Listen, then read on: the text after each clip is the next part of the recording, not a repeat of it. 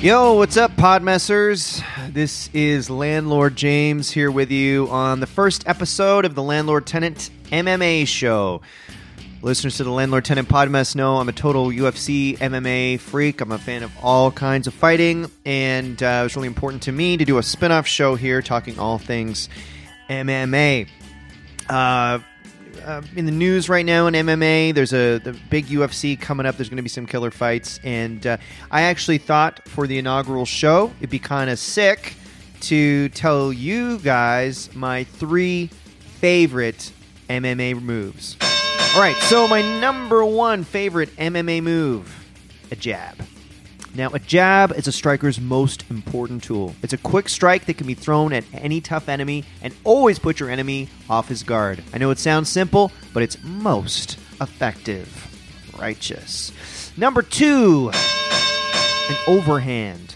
Now, an overhand is a looping punch thrown from the rear hand that looks kind of like a baseball pitch. Now, listen, overhand moves are a topic of derision for boxing purists, but hey, in the MMA, anything goes. And my third and final favorite MMA move the round kick. Now, the round kick is derived from Muay Thai. This kick should be landed on the lower part of the shin and thrown to all three levels low, medium, or high.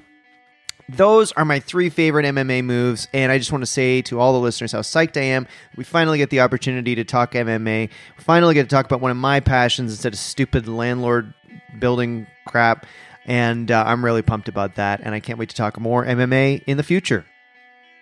Are you done now talking? Is is your part over? Are you done talking yes, about MMA? I'm okay. done. All right. Sorry. Uh, just want to make sure you're done. So this is uh, Michael. I I am here. I have been silently listening. Uh, to James, uh, as you talked about MMA, which I know you feel strongly about. It's one of your Yes, I do. But um, this is like a little mini. Well, yes, it was So- important to me to do yeah. an MMA spin-off show. Yeah. Fa- Fair enough. Fair enough. I just uh, because we are podcast partners, a duo. Uh, in fairness, I, th- you know, I just think that I should also have half of this mini episode. You don't. That's To so talk about- annoying. you don't know anything about MMA. No, you don't like MMA. No, no, I, I don't. I don't. I don't profess to know anything about MMA. That's not what I'm getting at. What I am adamant about is that I should have equal time in a mini episode to talk about something that I care about. Oh my god! So you're done with MMA. Now I would like to use the remaining time to talk about uh, something I am fascinated by, and I assume a lot of uh, listeners are, and that is the exciting world, the mysterious world of Catholic miracles. Oh my so we can call this episode like the MMA miracle. no mini episode. Oh, for the love of God! So- no, that's okay. Can I? May I? You- I, I, I let you speak. So Fine. please let me speak. So, uh, basically, the point of this show is I t- uh, every time we do it, I talk about one of my favorite uh, miracles from the history of the Catholic Church. And I guess to kick off this first episode, I'm going to talk about uh, the miracle of levitation. That, of course, we all associate with Saint Joseph of Cupertino. He was a just like a regular priest back in uh, the 1700s, and um, there was this famous incident where in the town of Cupertino, uh, they, were, they were holding a procession on the feast day of Saint Francis of Assisi. Uh, careful listeners will remember him as the guy who loved animals, and uh, he was talking in front of a crowd, and wouldn't you know, he just started hovering above the crowd, levitating. Can you imagine that, James? You see an Italian guy start. uh, Toronto has a lot of Italian people. Imagine if you're walking down the street in Little Italy and an Italian guy just starts floating. How would you react? why are you ruining this for me?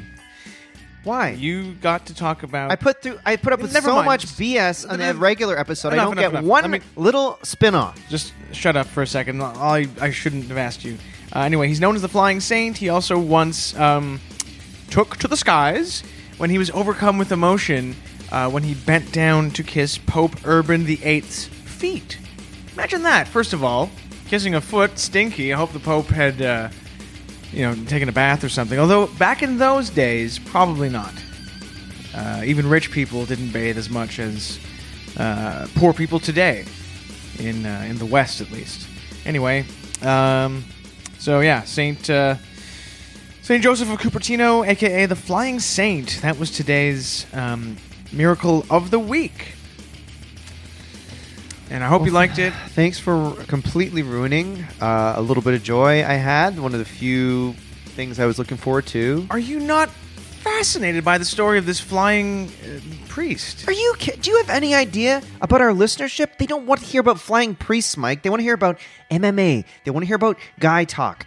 You know what I'm t- talking about? What if an MMA uh, athlete started flying around the ring? Well, Are there Italian guys in MMA? I assume there are. yes, Angelo Tostati.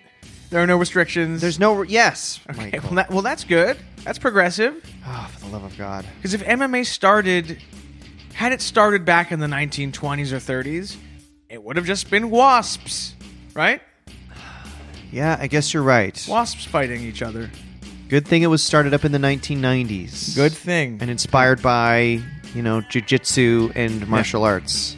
Good uh, thing. Throughout the 80s and 90s. Anyway, that brings to the end of uh, us to the end of my part of the minisode. yeah, I mine hand- too. I guess I hand this it over thing to is you. BS anyway.